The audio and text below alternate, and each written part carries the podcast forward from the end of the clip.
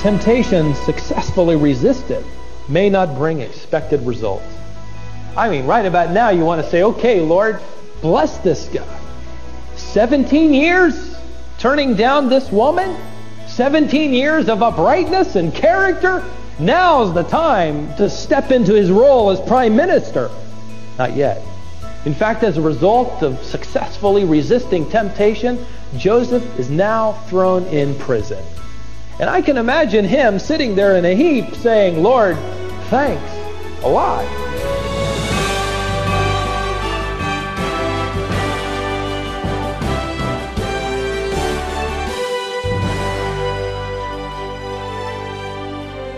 Have you noticed that people today are more likely to accept and approve of certain behaviors that used to be commonly condemned? Our battle with temptation is hard enough, but it's really hard to say no to sin when people all around you are saying yes. Maybe you find yourself struggling with temptation. Maybe you have people in your life who even encourage you to do things that dishonor God. Today's lesson is for you. This is Wisdom for the Heart. Stephen Davey continues his series through the life of Joseph we've come to a place in the story where Joseph is encountering persistent temptation. Let's learn from his example next. We're going to talk about a subject that everyone faces sooner or later in life, and often sooner. It makes itself available to the young and to the old, to the spiritually immature, to the spiritually mature. It is the subject of temptation. And no one better than Joseph gives us some principles on how to say no when everyone else is saying yes. So let's dig right in. Genesis chapter 39, and let's begin with verse 1. Now Joseph had been taken down to Egypt, where Joseph's brothers have sold him to the Midianites for a contemporary value of about $50. Each of the brothers got about $4.50 out of the sale, but it was fine with them as long as they were rid of this dreamer because they hated, they were incensed with his dreams for one reason. They knew his dreams were going to come true. And they were not about to bow at his feet, and they were incensed that God had in effect chosen him rather than them. It says that Joseph had been taken down to Egypt, and Potiphar, an Egyptian officer of Pharaoh, the captain of the bodyguard, bought him from the Ishmaelites who had taken him down there. I think it would help us, men and women, if we took a look at Egypt for just a brief moment, because we're talking about a faraway country that we know little about. Historians tell us that Joseph went to Egypt during the 15th dynasty. There were 31 dynasties in all. This was the Hyksos, or the 15th dynasty, which means that Egypt is a 1,000 year old power. They are the dominating force. They are the wealthiest nation in the known world. Egypt was astounding its contemporaries with their architecture, as they had already built the pyramids of Giza. They were astounding everyone with their creativity because the Sphinx had already been carved by the time Joseph arrives in Egypt. They were astounding mathematically, architecturally, and in medicine. They were the marvel. I can't help but imagine what it must have been like for Joseph, who was a wanderer, the son of a nomad, living his life in a tent, now being introduced to this magnificent civilization, this developed culture as Egypt. When he was taken by Potiphar, the colorful words of one expositor I think would be helpful. F.B. Meyer writes these words. Potiphar was an Egyptian grandee, a member of a proud aristocracy, high in office and in court favor. Joseph would no doubt live in a splendid palace covered with hieroglyphs and filled with slaves. The young captive must have trembled as he passed up the pillared avenue, through sphinx guarded gates, into the recesses of that vast Egyptian palace, where they spoke a language of which he could not understand a word, and where all was so new and so strange. While I can't imagine it, I have certainly tried. I think it would help us a little bit more to understand who Potiphar is. You probably know the text says that he was the captain of the bodyguard. What this means is that he was perhaps the most trusted man to Pharaoh. He was the individual responsible for his livelihood. And he was the captain, which meant that he had somehow reached the top of the heap. A very wealthy man. A man whom Pharaoh had entrusted with great wealth. So here was a man with incredible power, with authority, perhaps ranking up there among the very top. And Joseph is selected by him. And all in this, you, I think, can see the hand of God. Let me lead you now to the temptation that he is facing. Let's look at verse 2. And the Lord was with Joseph. You want to underline that phrase in your text because it occurs seven times. It's a theme that runs throughout this chapter. The Lord was with Joseph. So he became a successful man. Did you get that first? He was successful with God before the scriptures would record he was a successful man. And he was in the house of his master. Now, this is a little confusing because we miss uh, the chronology. He became successful. Up until this point, Joseph was probably sleeping and quartering with all of the rest of the slaves. But he became successful. He distinguished himself as a slave of great promise. And so Potiphar, according to the text, somewhere in there moves him into his house. Know what happens next, verse 3. Now his master saw that the Lord was with him Interesting that the master saw. Circle or underline that because Joseph didn't tell him that the Lord was with him. I don't think he knocked on his door and he said, I want you to know that I am the servant of the living God. No. He, in effect, lived in such a distinguishing life that sooner or later Potiphar took note that this man was led by his God. And perhaps in there somewhere Joseph was able to explain to him what had happened and how the Lord caused all that he did, last part of verse 3, to prosper in his hand. So verse 4, Joseph found favor in his sight and he became his personal servant. Here again is another promotion. He moves out of the slave quarters into the home of Potiphar and now among all the servants there in that home, he is now the personal slave, the personal attendant to Potiphar himself. That's not all. Potiphar made him an overseer or could be translated in the Septuagint, steward over his house. And all that he owned, he put in his charge. Now, I have to stop here because the same thing happened when we studied the life of Daniel. You remember, as I said, that Daniel and Joseph are the only two individuals that the Bible records nothing negative about their lives. Both of them similar in their lifestyles, taken from their homes in a very pagan, immoral society. And yet they both live such lives that God prospers them. But what I find fascinating is that both Joseph and Daniel had every reason in the world to chuck their jobs. They had every reason in the world to do all kinds of little sabotage. You know, to try to bring down this pagan kingdom. If I had been Joseph, I would probably be tunneling out creating some way to escape, maybe back home, but somewhere in all of this, Joseph resigned himself that this was God's plan. And rather than be the slave that sloughed off, rather than be the servant that worked at getting out of work, you ever worked around someone like that? Joseph was determined to be diligent. And as a result, his master took him and promoted him and note verse 5 And it came about that from the time he made him overseer in his house and over all that he owned, the Lord blessed the Egyptian's house on account of Joseph. We know behind the scenes that God's responsible. Thus the Lord's blessing was upon all that Potiphar owned in the house and in the field. As soon as he gives him the promotion, his cattle reproduce more rapidly. The crops are bumper crops. This is great, he thinks. So, verse 6, Potiphar's no dummy. He left everything he owned in Joseph's charge. And with him, note this, he did not concern himself with anything except the food which he ate. Now, the text is about to set us up. Look at the next phrase. Now, Joseph was handsome in form and appearance.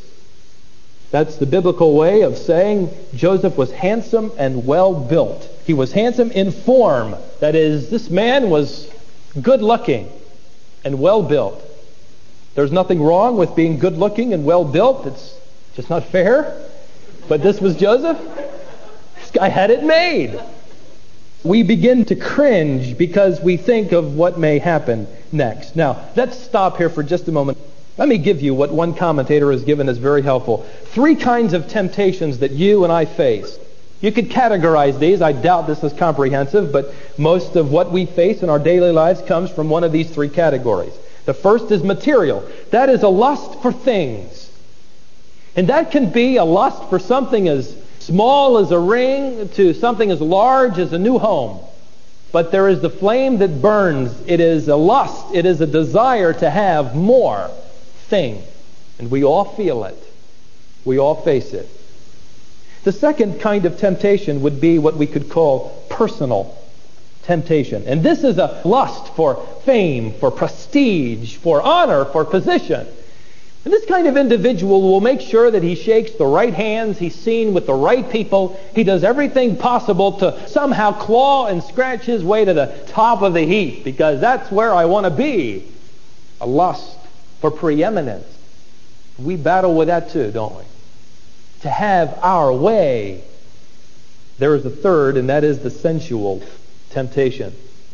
And that is gratification of physical desires lusting after someone else. As I tried to apply this to Joseph, I found that it matched in all three counts. Joseph is a man who is facing perhaps the material temptation. Because you remember what it was like back with the old people. They're tending the sheep. There wasn't anything nice. There was rarely anything fancy. Why, it was just plain old living. Comfortable, yes, but affluent, no. And now he is taken from that and deposited in this wealthy, civilized world with all kinds of luxuries. Perhaps he faced the temptation of wanting, desiring to have what these Egyptians had. Personal? Oh, yes, I am sure that he was perhaps a bit heady at times when Potiphar calls him in and says, Joseph, I want to promote you. You don't live with the rest of the slaves. Now you live in my home. And then he gives him the elevated position of steward. And I can imagine Joseph looking in the mirror and saying, You are really something. You're coming up fast. Quite a guy. He's human. And then the sensual, the gratification of physical desires, is about to knock at its door. Let's see how he handles it. Verse 7. And it came about after these events. Pause just a moment. This has been now 17 years he will be, I believe, 32 years of age when this happens. No longer a teenager, he's a grown man. Now, after these things, after all of these promotions, that his master's wife, doesn't even give her name, looked with desire at Joseph. And she said, Lie with me. Now, this attack makes me blush to even preach this text. She has no scruples, but you'll notice at the end of her comment, there's just a period. Now, if you'll note down at verse 12, you should have an exclamation point. And I think that's significant because the first is something more like a suggestion. The latter one is an imperative, it's a command. Well, the first time she approaches him, she probably, although the text doesn't tell us, but he refused. It gives us the nature of his refusal. Now, you'll note that this time he stands and he talks with her, perhaps because she approaches him without that demanding that will come later. And so he basically gives her three reasons, and I love this, why he will not sin. The first, if you're taking notes, he basically says, I would break the trust of my master. I would violate or break the trust of my master. Look, he says in verse 8, he refused and said to his master's wife, Behold, or look, with me here my master does not concern himself with anything in the house. And he's put all that he owns in my charge. That is, he's left everything up to me. He's given me great responsibility. I can't violate the trust of this man in my life. He had professional integrity. That is incredibly rare. But he doesn't stop there. He says, Not only would I violate my master's trust, I would also violate my character. Look at verse 9. I love this. There is no one greater in this house than I. I think this could be translated, There is no one with greater responsibility than I, and he has withheld nothing from me except you, because you are his wife. How then could I do this great evil? You know that? How then could I do this great evil? One man wrote that he is about to lose his coat, but he will keep his character. And I like that. He would not violate his character and do this great Compromise? Fudge a little bit? You know, start a romantic affair? An alternate lifestyle? No. While our society today gives all kinds of clever little phrases about things that go on, Joseph nails it down. He says, This great evil. And he says, I cannot violate my character. It is worth more to me than you. He goes on to say, I think the third and the most powerful element in this refusal. He says, Let's begin with verse 9. There is no one greater in this house than I, and he has withheld nothing from me except you, because you are his wife. How then could I do this great evil and, number three, sin against God? In other words, I would forfeit my fellowship with God. I would violate the trust of my master. I would violate the nature of my character. And I would violate or forfeit the fellowship with my God. And I think it's interesting that seven times you hear the phrase, his God was with him somehow, some way. He lived with the sense that God was involved in his life. And I think that strikes at the very core of personal purity, saying no to temptation. That is, having a relationship with God that we fear more than anything else we would violate. Plato used to tell a story to his students of a shepherd boy who discovered a ring out in the field. And when he'd slip that ring on, it would make him unknown or unrecognizable to anyone in his village. So he was given anonymity. And the shepherd, prior to this discovery, was a very moral young man, an upstanding, hard worker. But he began slipping that ring on, and soon Plato says he became a terrible, wicked sinner. With that thought in mind, I have thought of Joseph, who has been given anonymity. Nobody knows him in Egypt. Nobody. If there is a perfect time to sin, it's now. No one recognizes him. All of his family's back way over there somewhere. He doesn't think he'll ever go back. And listen, I can come up with some good reasons why I should do this. I'm young, single. God has, it seems, abandoned me. This is the lifestyle. This is accepted. And no one will know. And yet, even in the light of anonymity, Joseph says no. Well, you come to the last part of that verse and you kind of go, wow, man, glad that's over with. Next verse. And it came about as she spoke to Joseph day after day. Man, what a woman. That he did not listen to her to lie beside her, or, note this, be with her. He makes it clear now that he's going to try to steer clear of this woman because every time he sees her, it's another proposition. So he tries to stay away. He tries to steer clear. It doesn't work very well because it says she spoke to him every day. So somewhere along the line, she corners him. You know, in terms of a woman who doesn't know God, Joseph had every reason to be attractive to her. Handsome, young, moral, upright, hardworking. Joseph was a catch. And it's interesting if you study Proverbs chapter 6 and 7, who does the temptress or the tempter seek after? It is the what? The precious life. It's people like you. It's the one who is seeking to glorify God. It is the individual who is seeking to live an upright life. That's the kind of person that's attractive to a needy and a lost world that has no moral bearing. You're a very attractive person to the world system. Finally, verse 11, she sets the stage. Now it happened one day, and I think she planned it, the little rascal, that he went into the house to do his work, and none of the men of the household were there inside. In other words, she'd gotten rid of all of the servants. No one was inside. And she caught him by the garment this time, saying, exclamation point, lie with me. It was a demand. And I've tried to understand why she felt she had the right to demand. And I think if you go back into that culture, you have to remember he's still a slave. She feels like she owns him. She felt like she had rights. And I imagine that Satan could whisper in his ear, She does have rights. She owns you.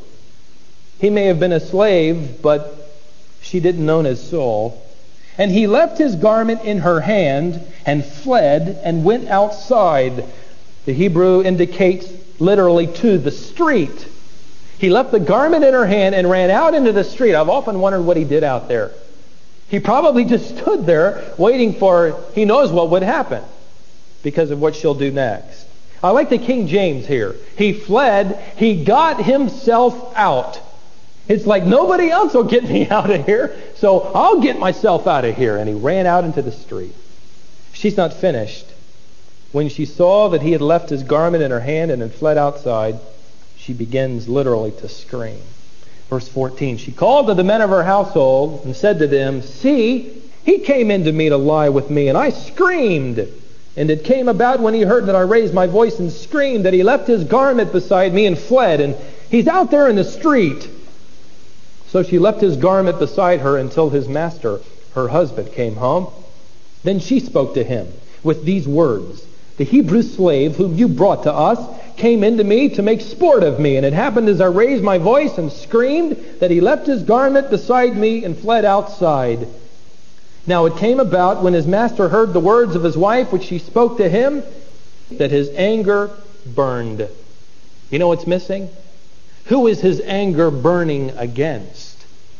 Here is, let me conjecture with you for just a moment, that his anger is not at Joseph, because he is the chief executioner. And if this young slave has attempted rape, he's dead. But you know what he does?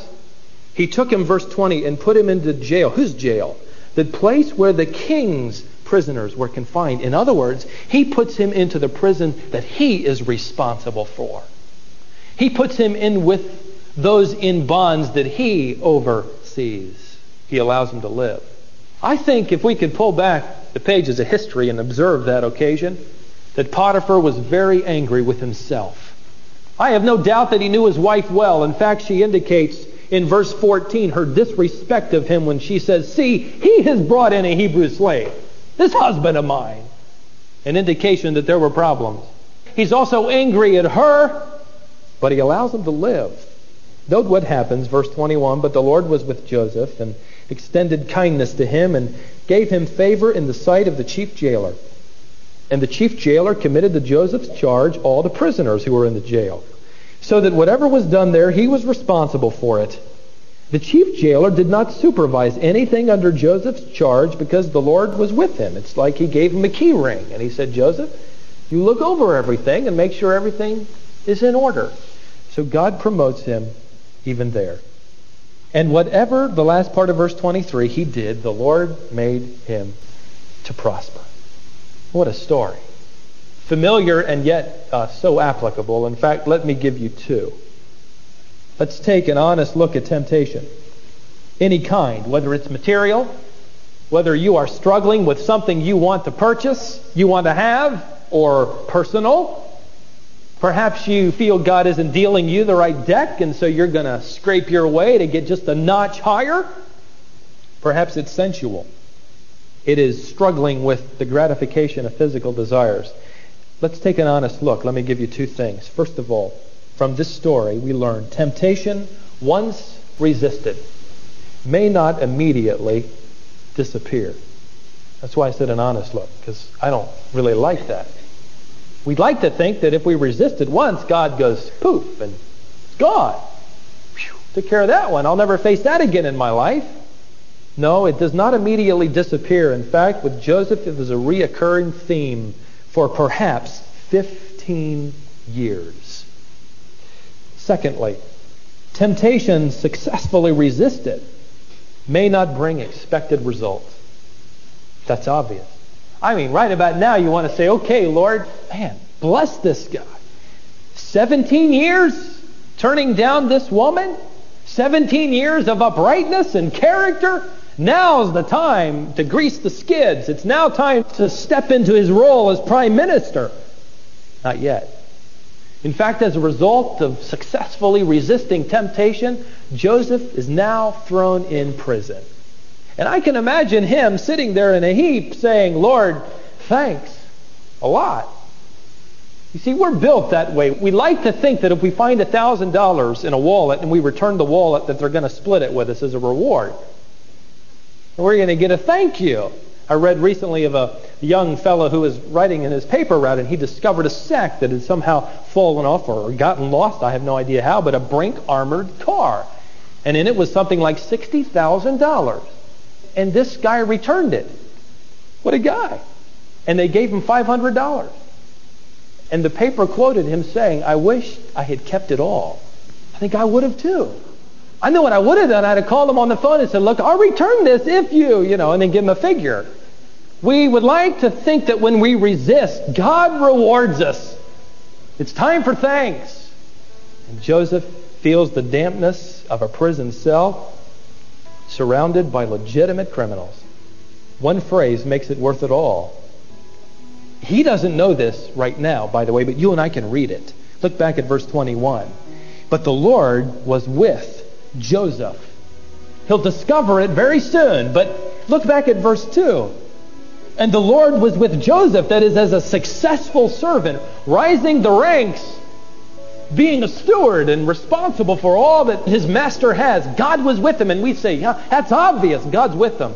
But, verse 21, God was with him in the prison cell. You and I can in no way resist the constant bombardment of temptation. Apart from that phrase, the Lord was with him. That is the cultivation of a personal relationship with Jesus Christ. And I trust that you can say, The Lord is with me. He is giving me the strength when others say yes to say no.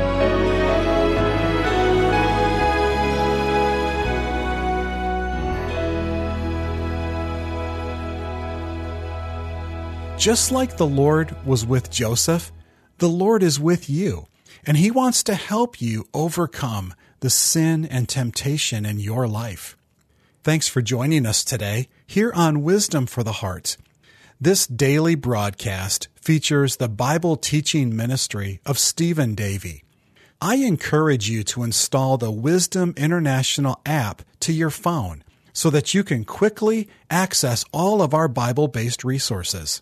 That app contains the audio and the transcript of each of these daily messages.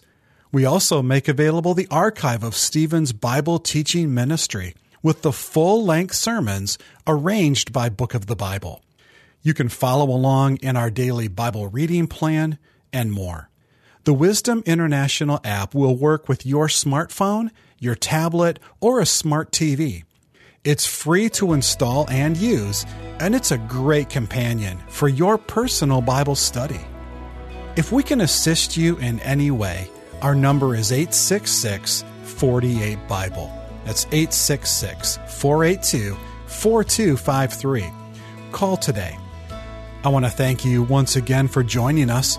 We're so glad you took the time to be with us, and I hope you'll be with us for our next message right here on Wisdom for the Heart.